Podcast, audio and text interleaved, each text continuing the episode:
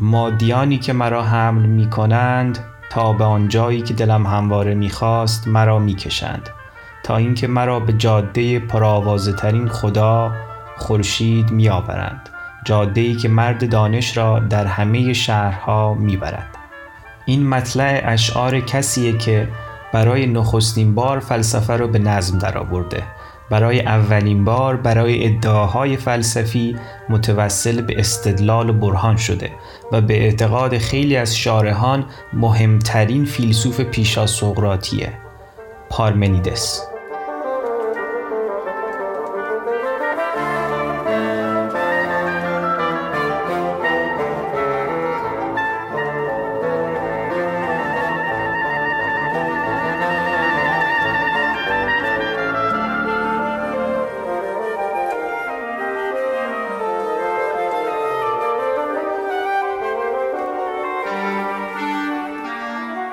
من امیر لطیفی هستم. این ششمین قسمت از پادکست دیدنه. عنوان این قسمت هست راه حقیقت. هدف من توی این پادکست مرور تاریخ فلسفه در کنار شماست. همه تلاش من اینه که توی این فرصت کوتاهی که با هم داریم از قالب معمول کتب آشنایی با تاریخ فلسفه تا جای ممکن فراتر بریم و در حد توانمون تصویری منسجم از حیات فکری بشر ارائه کنیم. خوشحالم که بعد از پنج قسمت تعداد دفعات شنیده شدن دیدن از مرز هزار و پانصد هم گذشت. دوستان بسیاری هم طی مدت به طرق مختلف به من پیام دادن و با بازخوردهاشون من رو خوشحال کردن. همچنان مشتاق شنیدن حرفهای شما هستم. بریم سراغ بحث این قسمت.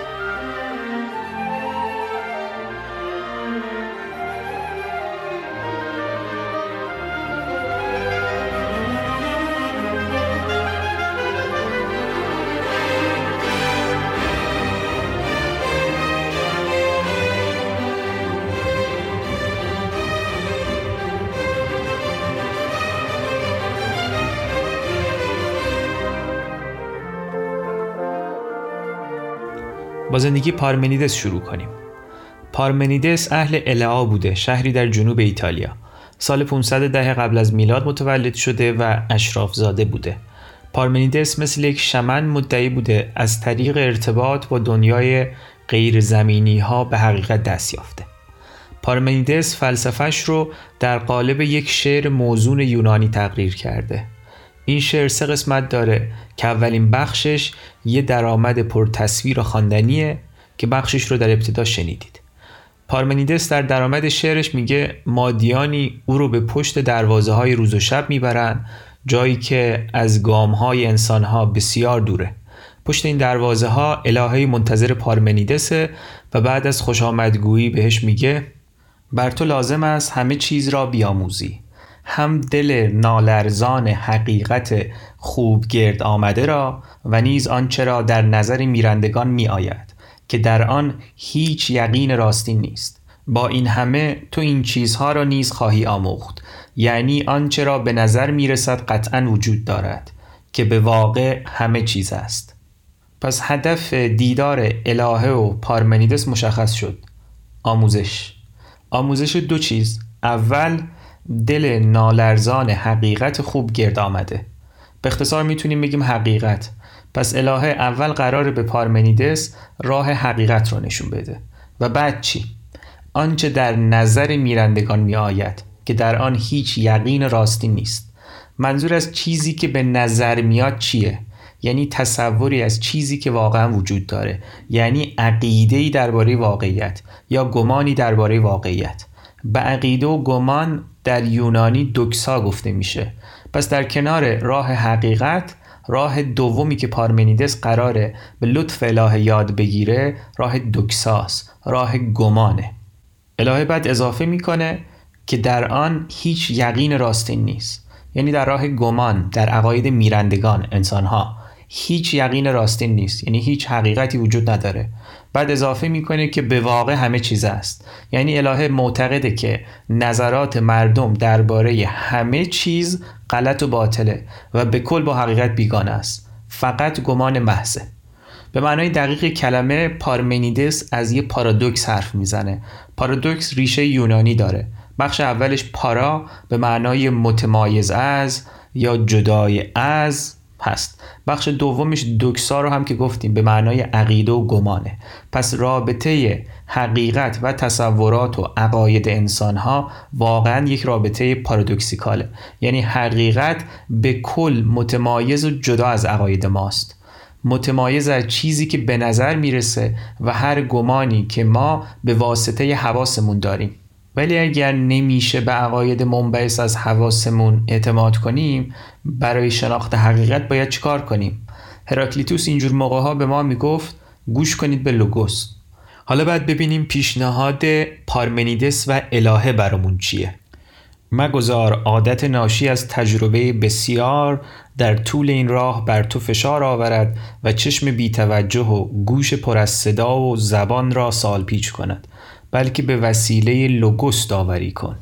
پارمنیدس صریحاً تجربه رو، یعنی هر چیزی که میشنویم و میبینیم و هر احساسی که داریم نسبت به جهان، همه رو محکوم میکنه و او هم میگه باید با لوگوس، با عقل داوری کنیم. نفی کامل قابلیت حواس در کسب معرفت و اتکای تمام و کمال به لوگوس، به عقل، از پارمنیدس یه عقلگرای تمام عیار و افراطی میسازه. معمولاً تصور عمومی از عقلگرایی خیلی مثبته، چون در ادبیات و تصور عرفی معمول یک دوگانه جا افتاده وجود داره که یک طرفش فرد عقلگرای منطقی و اهل حرف حساب و آینده نگر قرار داره و در قطب مخالفش فرد احساسی و دمدمی مزاج و بی برنامه و کوتاه‌بین. به عبارتی در تصور عرفی عقلگرایی حسنیه که نقطه مقابلش احساسی بودنه که یک قبحه. در ساعت فلسفه ولی عقلگرایی معنی متفاوتی داره و همیشه نتایج مثبتی به بار نمیاره و حسن نیست. قطب مخالفش هم احساسی بودن نیست، بلکه تجربه گراییه. عقلگرایی اجمالاً یعنی اتکا به عقل برای شناخت جهان. عقلگرایی رادیکال پارمنیدس از بهترین مثال هاست در نفی تقدس عقل. عقلگرایی افراطی پارمنیدس به کل زیرا به حواس و تجربه رو میزنه و نتیجهش انکار همه یافته های حسی و تجربی و ملموسه.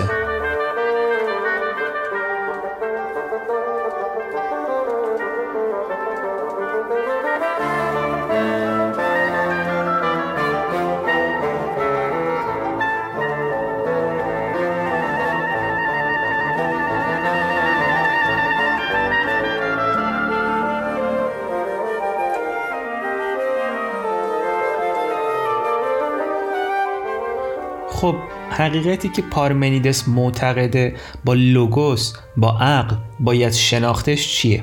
بعد از درآمدی که ازش خلاصه‌ای شنیدید، شعر پارمنیدس به دو بخش تقسیم میشه. پاسخ این پرسش در بخش اوله. این بخش به راه حقیقت اختصاص داره. بخش دوم هم به راه گمان. حقیقت پارمنیدس وجوه مختلفی داره و من سعی میکنم در پنج عنوان به این مشخصات بپردازم، گرچه در حقیقت و مثل خود حقیقت از منظر پارمنیدس این وجوه و مشخصه ها تفکیک ناپذیرن و نمیشه ترتیب خاصی براشون قائل شد. اولین مشخصه حقیقت به باور پارمنیدس که بهش میپردازیم آن هسته. پارمنیدس دوگانه ای داره با عناوین آن هست و آن نیست. حقیقت آن هسته، ایتیزه، راه یقینه، یعنی میشه با یقین کامل از بودنش حرف زد.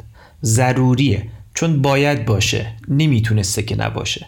به قول خود پارمنیدس آنچه هست باید باشد. وجه مقابل آن هست آن نیسته که ضرورتاً نیست، نیست چون نمیتونسته که باشه. پارمنیدس معتقد آن نیست به کلی پژوهش ناپذیره. دقت کنید که گرچه ما از دو عنوان حرف میزنیم، آن هست و آن نیست، اما در حقیقت دوگانه‌ای وجود نداره. هرچه هست واحده، یکی هست، فقط آن هست، بودن، بودن به کمال و در کمال و جز این چیزی نیست. کمال دومین مشخصه حقیقت که بهش میپردازیم. حقیقت یا وجود از نظر پارمنیدس همه چیز تمام و کامله. وقتی پارمنیدس از حقیقت حرف میزنه، از کامل ترین وجود ممکن حرف میزنه و کامل بودن یعنی داشتن همه چیز ممکن. پس بیرون از حقیقت یا جز حقیقت یا جدای از حقیقت هیچ چیزی نیست. همچنین هیچ نقصی هم در حقیقت راه نداره. حقیقت سراسر بودن و وجود داشتنه. پس هیچ خلل و فرج و جای خالی و خلایی درش جا نداره. چون جای خالی یعنی مکان خالی از وجود و حاوی نیستی و وجود نداشتن در حقیقت پذیرفتنی نیست. پس حقیقت تماماً پره، بدون هیچ خلل و فرجی. حقیقت به اصطلاح فلسفی تر ملأ است در مقابل خلا. ملأ یعنی پربودگی مطلق، یعنی بدون خلا بودن. وجود و حقیقت یک به هم پیوستگی کامل و واحده. پس درش هیچ کسرتی هم ممکن نیست و هیچ عضوی نمیتونه داشته باشه، چون دوگانگی و چندگانگی تنها با حضور فاصله و خلا، یعنی نبودن وجود بین چیزهایی که هستن، ممکنه. به وضوح پارمنیدس یک فیلسوف یگانه انگار یا به عبارتی معتقد به مونیسمه. مشخصه بعدی حقیقت که بهش میپردازیم کروی بودنه. حقیقت از نظر پارمنیدس مثل گویه. الهه در مورد حقیقت گفت دل نالرزان حقیقت خوب گرد آمده. توی این بند به خوب گرد آمده میپردازیم و توی بند بعدی به نالرزان بودن حقیقت. چرا پارمنیدس معتقد حقیقت گرده یا بهتر بگیم کره است؟ چون کره کامل ترین شکل ممکنه. همه نقاط روی کره در فاصله یکسانی از مرکز قرار دارند. قرینه ترین شکل ممکنه. هیچ گوشه‌ای نداره. حقیقت از نظر پارمنیدس بی حرکته، ولی اگر متحرکم بود میتونست در قالب یک گوی یا یک کره تا ابد به گونه‌ای دور خودش بچرخه که ذره‌ای مختصاتش در فضا تغییر نکنه. کره برای حرکت نیاز به تغییر مکان نداره، یعنی مثلا لازم نیست از نقطه الف به ب حرکت کنه، میتونه تا ابد بدون جابجا شدن دور خودش بچرخه. هرچه در مورد کره گفتیم در مورد دایره هم صادقه. اصلا کره در حقیقت همون دایره است که در سه بعد به تعداد بیشمار و با حفظ مرکزیتش تکرار میشه. در بین اشکال هندسی دایره بالاترین اعتبار فلسفی رو داره.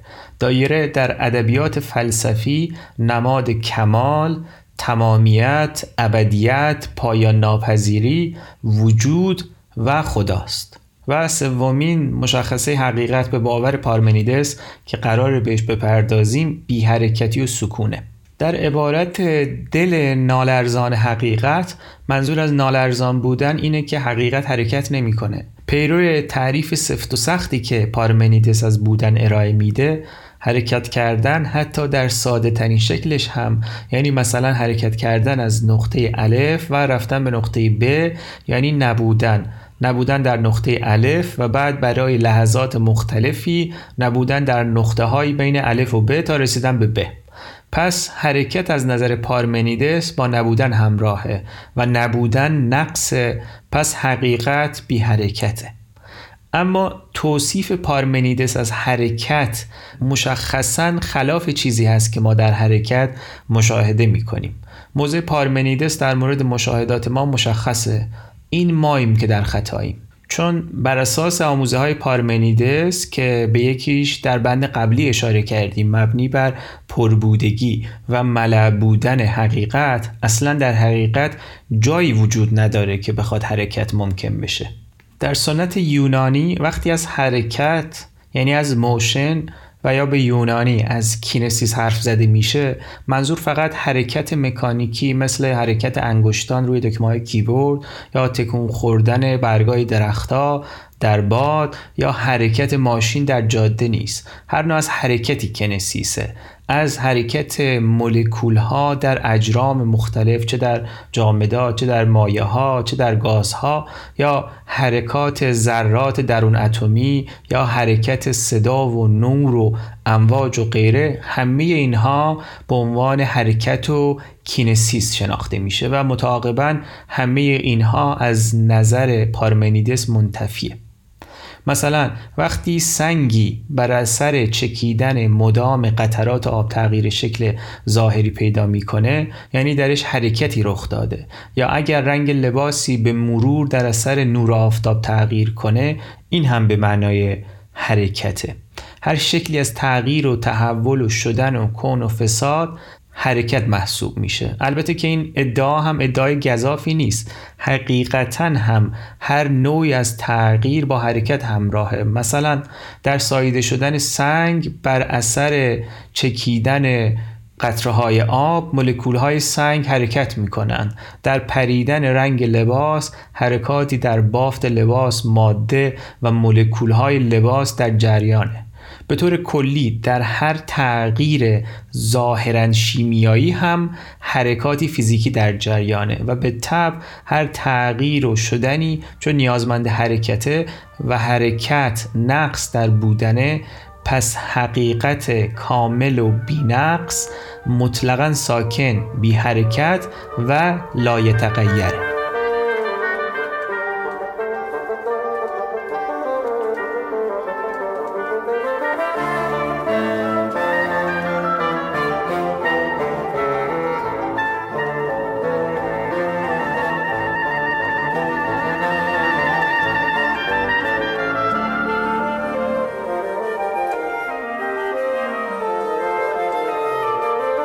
رسیدیم به آخرین مشخصه‌ای که قراره در مورد حقیقت بهش بپردازیم، یعنی ازلی و ابدی بودن.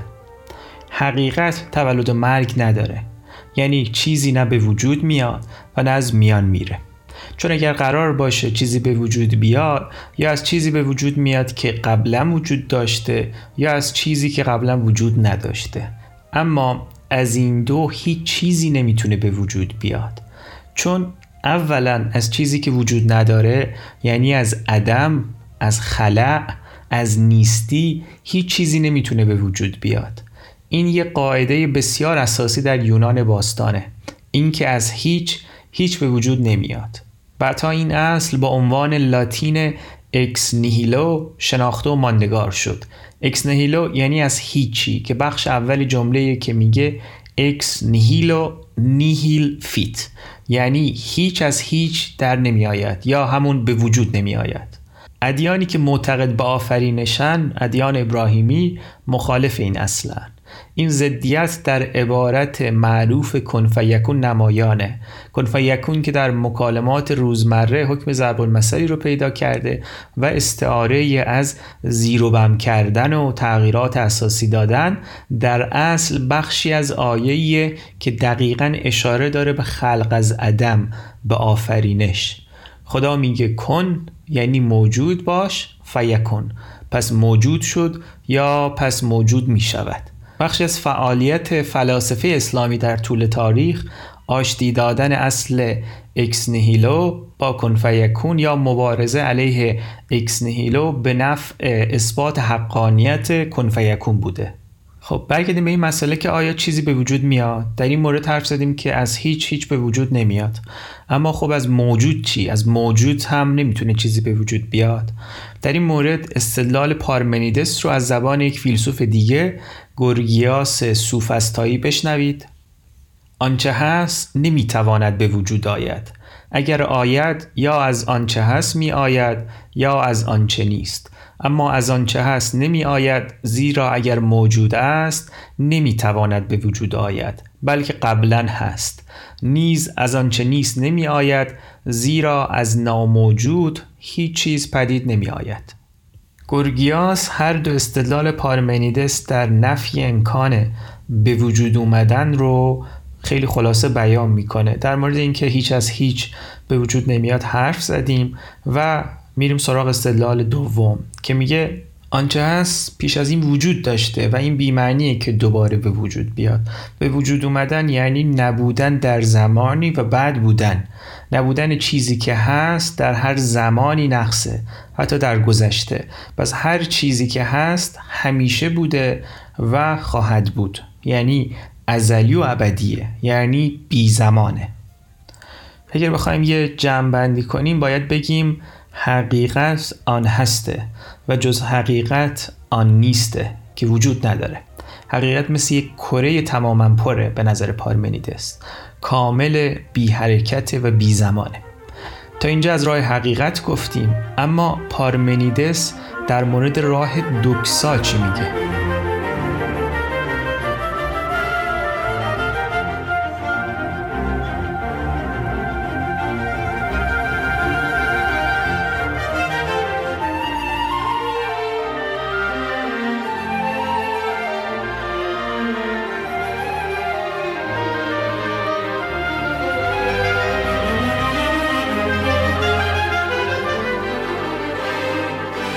اشاره کردیم که راه دوکسا راه تفسیر جهانی شدنه. دوکسا عقاید و داوری‌های غلط ما انسان‌های میرنده است در مورد جهان آنچنان که به نظر میرسه. عقایدی که به کل باطلن و درشون هیچ یقین راستینی نیست، چون ناظر بر حرکت و کثرت و شدن هستن. پیش از اینکه به راه دوکسا بپردازیم باید به این پرسش اساسی پاسخ بدیم که چرا پارمنیدس وقتش رو صرف دوکسا میکنه؟ الهه در این مورد دلیلی میاره. به پارمنیدس میگه من به تو راه دوکسا رو نشون میدم، بلکه هیچ یک از داوری‌های مردم بر تو سبقت نجوید. یعنی چون دیگران در این جهان تأمل کردن و راه دوکسا رو طی کردن و در مورد جهان دوکسا و تصوراتی دارن، من هم به تو دوکسایی رو یاد میدم. اگه بخوایم خیلی تیتروار به آموزه‌های راه دوکسا اشاره کنیم باید بگیم پارمنیدس از دوگانه‌هایی حرف میزنه شبیه دوگانه‌های فیثاغوری، مثل گرم و سرد و آتش و شب، که در کار جهان نقش‌های کلیدی دارند. همچنین به تعبیر ارسطو پارمنیدس عشق و خواهش رو از علل اولا میدونه. در جهانشناسی پارمنیدس عنصر دیگه‌ای هم دخیل به نام آنانکه که در فارسی ترجمهش میکنن به ضرورت. افسون بر اینها پارمنیدس ظاهراً اولین کسی بوده که مدعی شده زمین کرویه.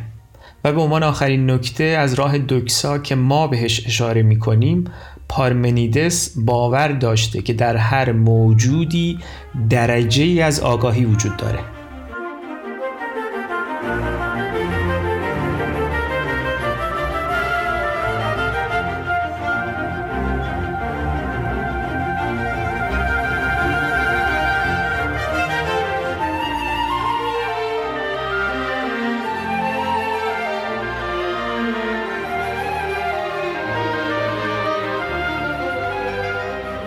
خب تا اینجای کار با پارمنیدس به پشت دروازه های روز و شب سفر کردیم، راه حقیقت و راه دوکسا رو طی کردیم و حالا میپردازیم به اهمیت ویژه پارمنیدس در تاریخ فلسفه، نسبتی که با فلاسفه قبلی خودش داشته و تأثیری که روی فلاسفه بعد از خودش گذاشته.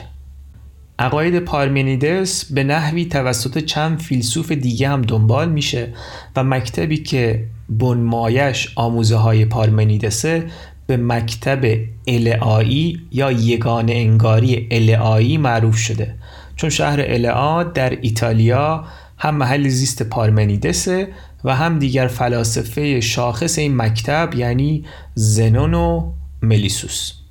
برای مواجهه اصولی با هر فیلسوف بارزی باید نسبت اون فیلسوف رو با افلاطون ارسطو مشخص کنیم. فرق نداره که فیلسوف مورد نظر پیش از این دو قول زیسته باشه یا پس از این دو، به هر حال یا روی این دو تأثیر گذاشته یا از این دو متأثر شده. توی پرانتز بگم که افلاطون استاد ارسطو بوده، اما ارسطو شاگرد چندان سر به راه نبوده، راه متفاوتی رفته و آموزگارش رو بسیار نقد کرده. پس با توجه به زاویه‌ای که ارسطو با اصول افلاطونی داشته، وقتی نسبت فیلسوفی رو با افلاطون مشخص می‌کنیم، نسبتش با ارسطو هم مشخص میشه و بالعکس. خب افلاطون آشتی دهنده دو فیلسوف مهم قبل از خودش بوده، هراکلیتس و پارمنیدس. چیزی که این دو فیلسوف رو بیش از همه از هم متمایز میکنه تعریفشون از حقیقت و به تبع راه دستیابی به حقیقته. به نظر هراکلیتس یک جهان و حقیقت واحد بیشتر وجود نداره که همیشه عرصه شدن و تغییرات دائمه، حتی اگر به نظر ما اینطور بیاد که در جهان ثباتی وجود داره. در قطب مخالف به باور پارمنیدس حقیقت ساکن، ثابت، صلب، واحد و تفکیک ناپذیره و هر حرکت و تغییر و کثرتی در جهان توهمه. و به عقیده افلاطون هراکلیتس حق داره وقتی میگه این جهانی که درش زندگی میکنیم همیشه در حال تغییره. از طرفی پارمنیدس هم حق داره وقتی میگه که حقیقت یا موضوع شناخت، یعنی چیزی که شناختنی هست یا باید شناختش، همیشه باید ثابت و بی حرکت باشه. در نتیجه افلاطون از هراکلیتس این جهان در حال تغییر رو حفظ میکنه و از پارمنیدس آن جهان همیشه ثابت رو برمیداره. میگه این جهان با تمام پدیده های آشنا و محسوسش سایه‌ای از آن جهانه، از آن جهان حقیقی، از جهان پارمنیدسی، به قول خودش از جهان مسل. این جهان محسوسه، آن جهان معقوله و هر چیزی که در این جهان هست مثال و ایده اصلیش در آن جهان موجوده. چیزهای این جهانی متغیر و فساد پذیرن، ایده ها و مثال های آن جهان ثابت و لایتغیرن. دو خطی هم از افلاطون بشنوید که این بحث رو تموم کنیم.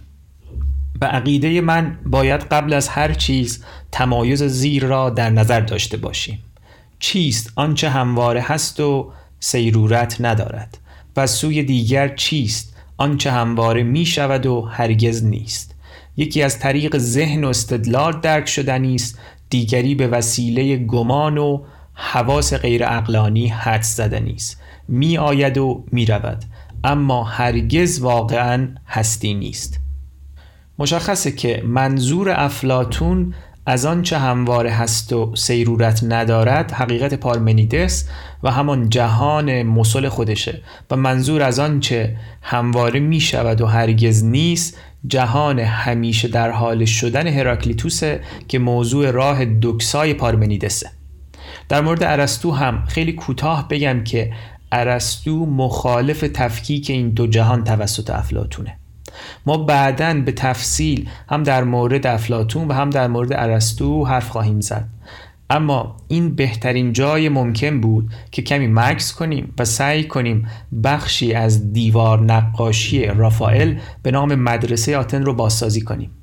یعنی اول لباس خاکی سبز با ردای آبی ارسطو رو بپوشیم و با کف دست به زمین اشاره کنیم و از این جهان حرف بزنیم، بعد جامعه آتشین و اسیر رنگ افلاطون رو به تن کنیم و با انگشت اشاره آسمون رو نشون بدیم و از آن جهان پارمنیدسی و افلاطونی حرف بزنیم.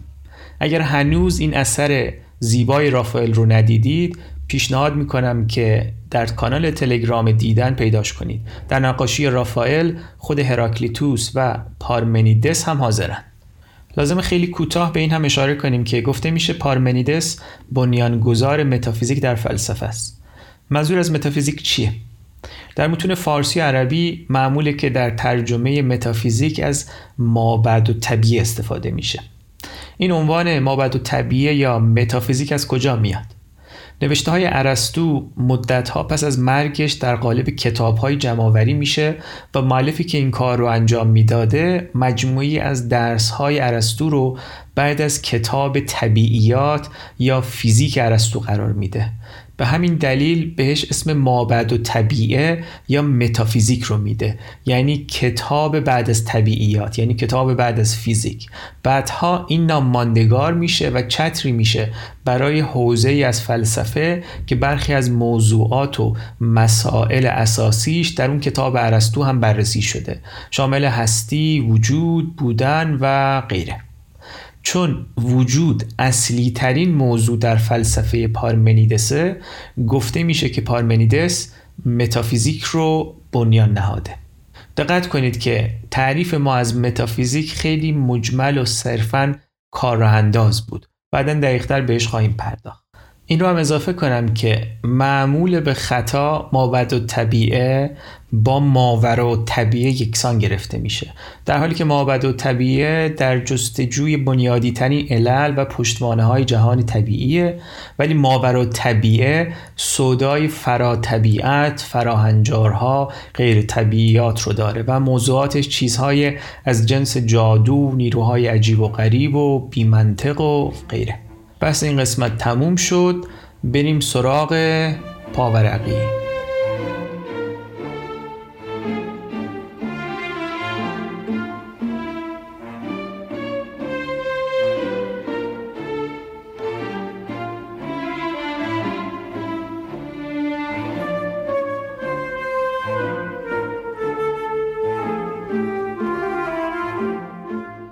اینم از قسمت ششم. چون به نسبت بحث طولانی شد، من خیلی نکته خاصی اضافه نمی کنم، فقط یک کتاب معرفی می خوام کنم.